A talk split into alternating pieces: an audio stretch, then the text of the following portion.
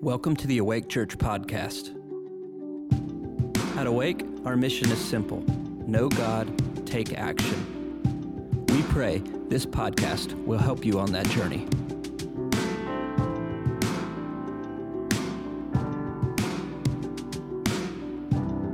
Morning.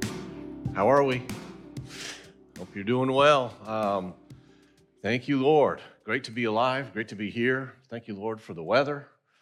All right. Well, I want to jump in today and share for just a few minutes this morning. Um, and I want to talk about, you know, if you are saved, you've given your heart and life to Jesus, you've committed yourself to Him, you've opened up yourself, asked for forgiveness of your sins, received the Spirit of God.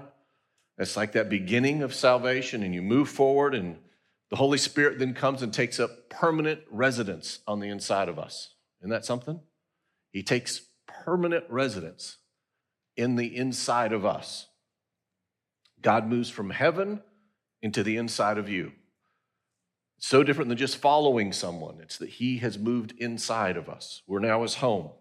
We're what used to be the Ark of the Covenant. We are now the roving Ark of the Covenant, the place where the Spirit of God dwells. And he knows us and he sees us individually as people. He knows us individually, knows your name, every hair on your head, every thought you've ever had, everything about your history and everything about your future. He knows everything. He's so personal with us, as we know. Amazing that God is that personal. But he also sees us as a part of something larger than just us. So, uh, just for a quick moment, to think about how God sees us. He sees us individually, knows every single thing, but then he sees us as a part of his own body. Of his own body. That body that was birthed didn't exist until the Spirit of God came to the earth. Jesus died, rose again, and then the Spirit of God birthed the church, which is you and I. And every born again believer who has the Spirit of God on the inside is a part of this body so, how he uses the, the metaphor there, this body of Jesus. And Jesus is the head of this body. That's what the, the Bible says. So, he sees us individually, yet he sees us as a part of something larger, something global. Or every single follower of Jesus who is filled with the Spirit around the world, he sees you as a part of that. And he's connected to every single part of that. Just as your head, your brain is connected to every part of who you are with nerves and those type of things, Jesus is connected with feelings to every single person in his entire body. It's how it works. I don't understand the, I mean, it's amazing to me that that really is true, but it is. And Jesus so identifies with his own body, just like if someone were to hurt your body, you feel it. You have compassion for that finger that got, I've done this many times with a hammer, smash the thumb. I identify with that pain. I feel it. And Jesus said that, you know, to the degree that we treat someone, even the least of those in this body or in the kingdom, he said that's like doing it to him personally. So when you use the example of giving a cup of water or food or clothing someone. So we treat them well or we don't treat them well. That's how we are treating Jesus because he's so connected to his body. So, however you're treated, Jesus feels it. And however we treat others, he feels that. Because we're the way we treat other people is the way we're treating Jesus. That's amazing because it's his body.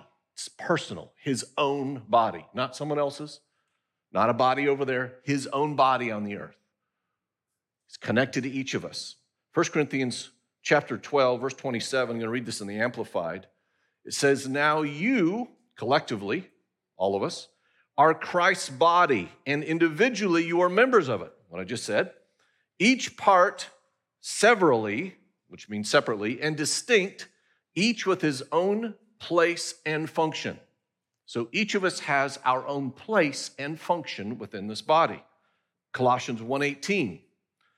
He, Jesus, is the also the head of the body, the church. And he is the beginning, the firstborn from the dead, so that he himself will come to have first place in everything. He's the head of this body, but he wants to be first place in every single thing in our lives. My guess is that you, your individual person, your family, that you are not only a part of the body of Jesus, unless there's someone in here who doesn't know Jesus, isn't following him yet. Maybe this is your day to begin that. But for most of us, you are a part of this fellowship already, not just this local one, but the, the body of Jesus. you you've been saved, you've been set free, you've been filled with His Spirit. You're pursuing Him, you're following Him to the best of your ability with your life. And your journey has taken you to be in the seat that you're in this morning, to this local fellowship where I'm guessing you, were, you came here because you were looking for something. You were looking for a place to worship, looking for a place to have community, looking for a place to grow that's safe, to grow in God, to be a part of other people and not just by yourself. All of those things.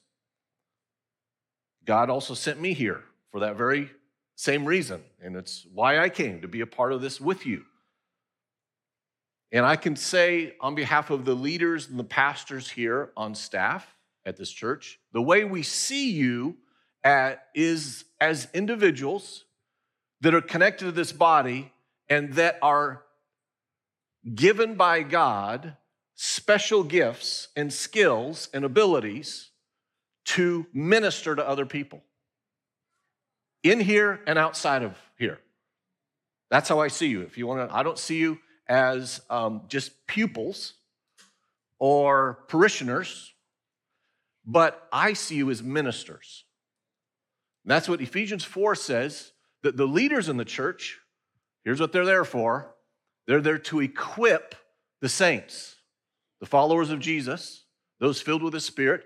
Our job, my job, is to equip you so that the saints serve and minister to other people.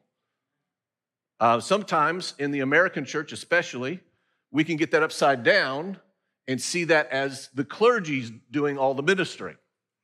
Where biblically, it's the clergy supposed to equip everyone else to do the ministering.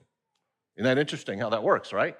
So, part of what my job is, is supposed to be to be equipping, helping you to minister to other people because we are all filled with the Spirit and we are all part of this body, right?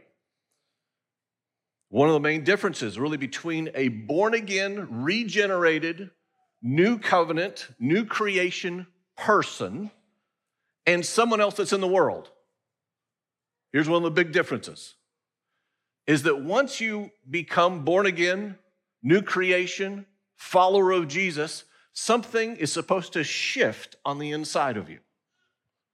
Completely shift. And here's one of the biggest parts. I remember when this happened with me is that you there's a shift on the inside from me thinking about me all the time to me now thinking about others. That is what happens to a person who gives their life to Jesus. Because when you give your life to Jesus and His Spirit fills you, then you start thinking and feeling the way that the Spirit feels, and the Spirit loves others. In fact, says that Jesus, you know, when they asked him what are the two greatest commandments, he said it's to love. It's to love God with all and to love others as much as we love ourselves. And that's one of the huge differences. There are many, but one of the huge differences between those who follow Jesus and those who don't. And the fruit should be there as well as that, will they become ministers or those that serve other people? They're looking to love someone else, to give instead of receive. Before I knew Jesus, especially before I got baptized in the Holy Spirit, I was very selfish. Very selfish. Everything that I did, and well, not everything, but most things that I did, the money that I made, I just thought about myself and what I could buy for myself and what I could have. And when I got baptized in the Spirit, that shifted. And I started thinking about others and what I could give to other people and what I could do for other people, how I could help other people. There's a shift there, and that's one of the big differences, right? When the Spirit of God, because God is the greatest giver of all, right? It's who He is, it's His nature. For God so loved the world that He, he gave. He uh, just gave something. He gave His only begotten Son, the very best that He had. He's the great giver. He's the one that serves. He's the one that ministers. In fact, Jesus said, I didn't come to earth to be served, but to serve and to give my life a ransom for many. I came to that's I came to give my life away. That's the nature of God. And when the nature of God fills the nature of a person, then God's nature starts to want to give something away. Wants to minister, wants to look around and find someone to help, to bless, to serve, to minister to. That's how this works. And then, you know, the scriptures have given us really a pathway and some instruction on how we are to live in this new covenant life, this kingdom world, in our local fellowships like this one. So, Romans 12 is very clear. I'm going to read this one in the Amplified as well. Romans 12, starting with verse 4, says, For as in one physical body we have many parts, organs, members. Uh, so just even that right there. There are many parts in a body, ones you can see and ones you can't see.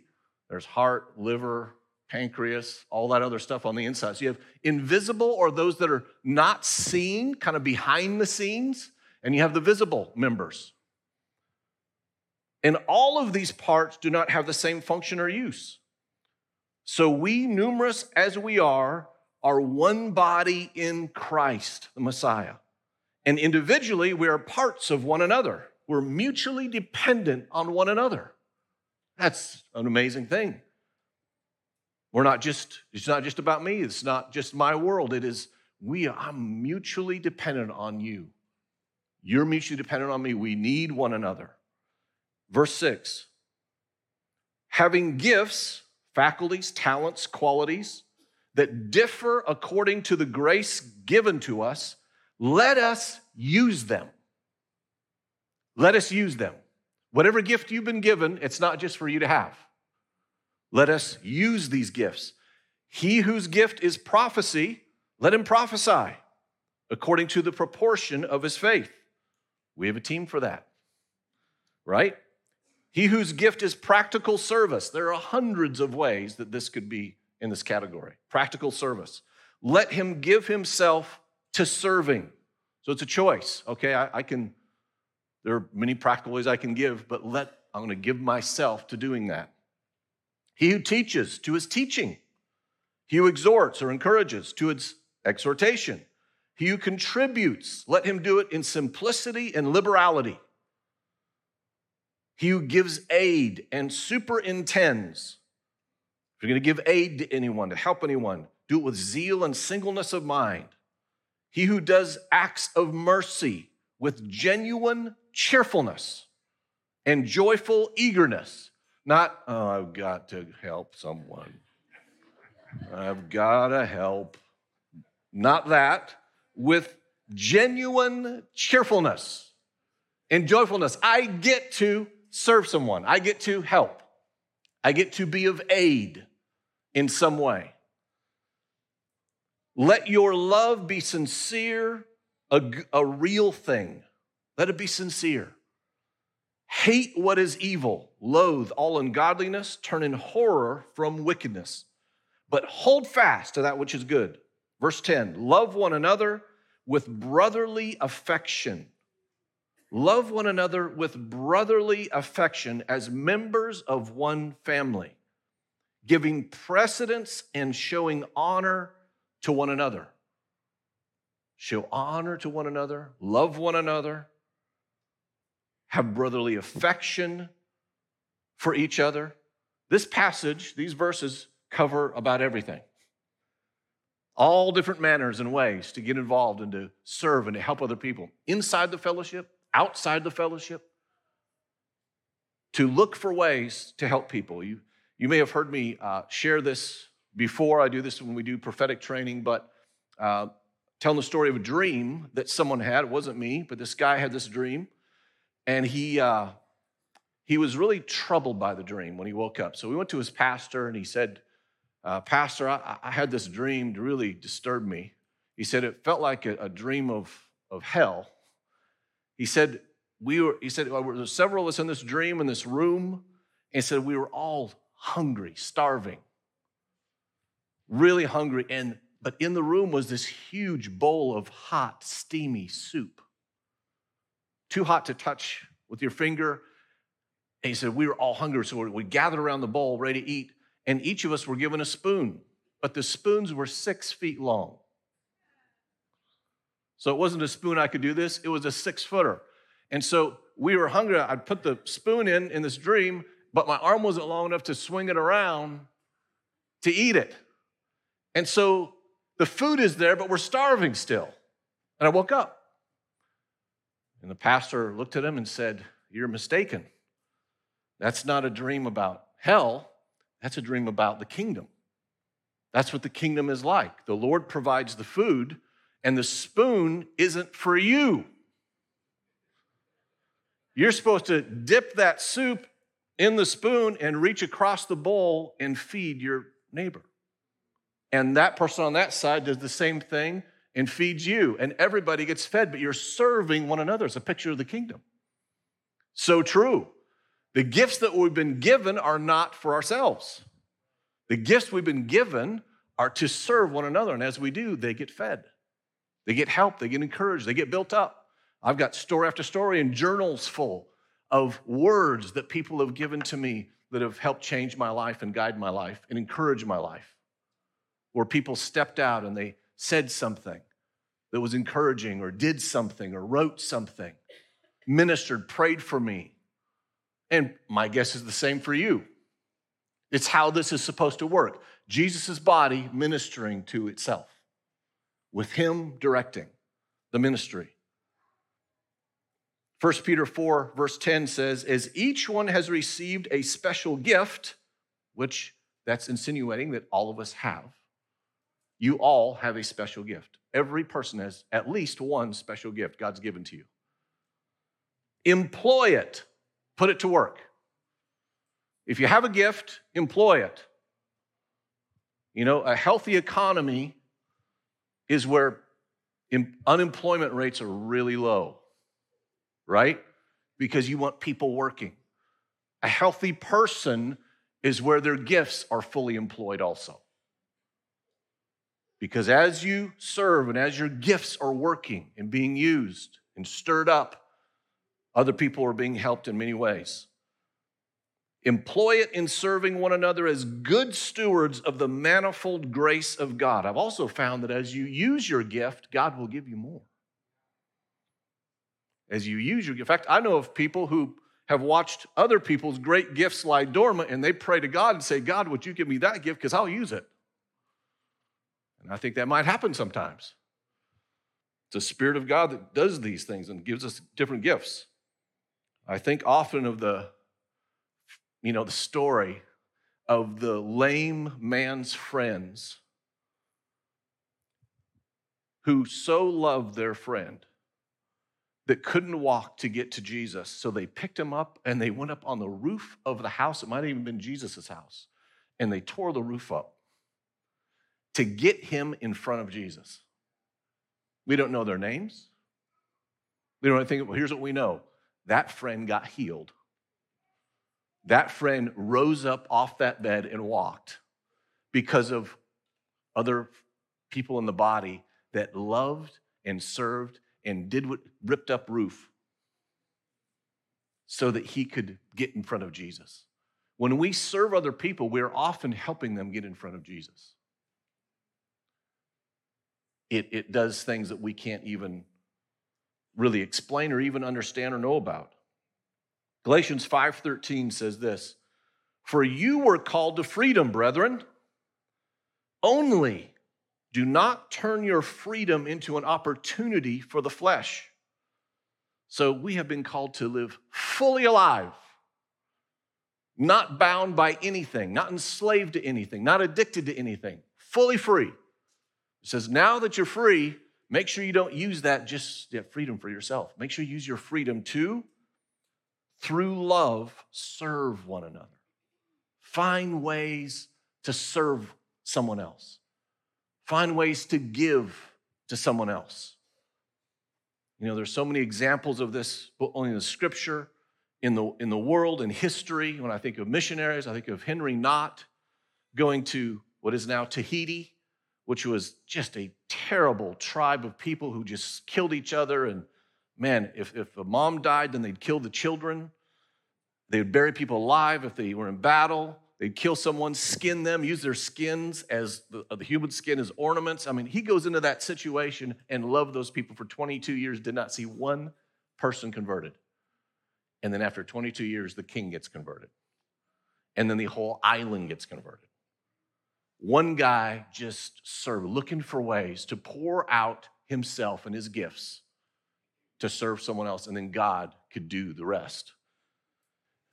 I've not been to Israel yet. We're planning a trip, by the way, next November, not this November, November 2024. I mentioned it once. Um, we can take 52 people total. I think we've got probably 34 signed up. So if you have any interest in being a part of that trip, there'll be more details com- coming, especially when I get them. Um, but let Nicole know, office at awakechurch.com if you have any interest in going on that trip. Get your name, sign up to go. Um, but I hope that we get to see both the Sea of Galilee and the Dead Sea. I'm not exactly sure what the itinerary is yet. But the Dead Sea is an interesting thing. Uh, if you know about it, it's the lowest place in the world 1,300 feet below sea level. That's low. The Sea of Galilee, where Jesus was, you know, born in that region and had the disciples and they're fishing on that lake and all that. Out of the Sea of Galilee flows the Jordan River. Flows all the way down and goes into another place called the Dead Sea. So this Jordan River teeming with life from fish that were in the Sea of Galilee and there's baptisms that happen in the Jordan and all that. Next thing you know, it flows into the Dead Sea. The Sea of Galilee has three major rivers flowing into it. Then it has this outlet called the Jordan River. The Dead Sea has the Jordan River going into it and nothing coming out of it. All this life pours into it and nothing goes out of it. It's called, that's why it's called the Dead Sea. Well, something else about it, its salt content is high. Nearly 30% salt.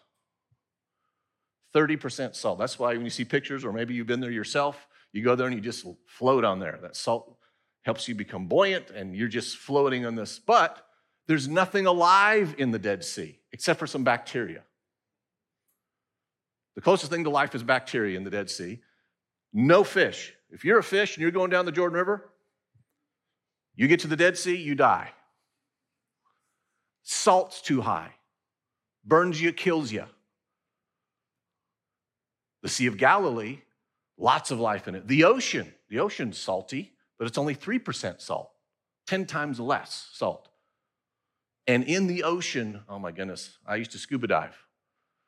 And it is like another spectacular world. If you ever get to scuba dive, especially in the Indian Ocean or the Caribbean or some places I dove in the Indian Ocean, I mean, hundreds of thousands of creatures you never even thought of, teeming fish and colors, magnificent. It's full of life, the ocean but it's also always giving back. Water evaporates, turns into big clouds. They come over. We had some over last night. Drops all that, all that came from the ocean. The, the, the water comes right back to the earth, hits the earth, goes back into the river, flows back into the ocean. This big circular motion of air, all these water drops. The ocean gives back, it stays alive. It gets all these rivers flowing into it, life teeming with life. It's a great picture of a person having the Spirit of God flow into us, great teaching, even worship, people loving us, flowing into us causes us to be alive, but there has to be an outlet to be healthy. We're supposed to be the salt of the earth, but we're not supposed to be a collection of the salt in the earth. We're supposed to be salty, but not just filled with salt like the Dead Sea, so that everything that touches us dies. And we're not supposed to die ourselves. We're not supposed to be called the dead body of Christ. It's the alive body of Christ, right? That's salty, that has all of this from Him flowing into us, others blessing us, helping us, encouraging us, all those things that are talked about here. But then we are looking, then how can I do the same for someone else? And then we stay fresh and alive on the inside. That's how it's supposed to work, right? And we want in this fellowship, really we have this, we want it even more. We want this to have a, be a culture, a church culture where people live this Romans chapter 12, where we look to serve. We're looking for opportunity to serve. We want to be the opposite of the culture of the world. The culture of the world is selfish. It's all about me. What do I get? How long do I have to be apart? And what's next for me? That's the culture of the world, consumerism. But we want to be a culture of kingdom where we receive, but we are looking to give, we're looking to be a part. And our hope is that if this is a place that you consider your church to be a member of, that it would be automatic on the inside of you is okay, I will serve there. I'm going to be a part of this living, vibrant body in some way. With the gifts God has given to me, I'm going to find a place to serve someone else with that gift. Thank you for listening to today's message. For updates on future episodes, make sure to subscribe to our podcast and leave us a review to let us know how we're doing. For more information about Awake Church, visit awakechurch.com.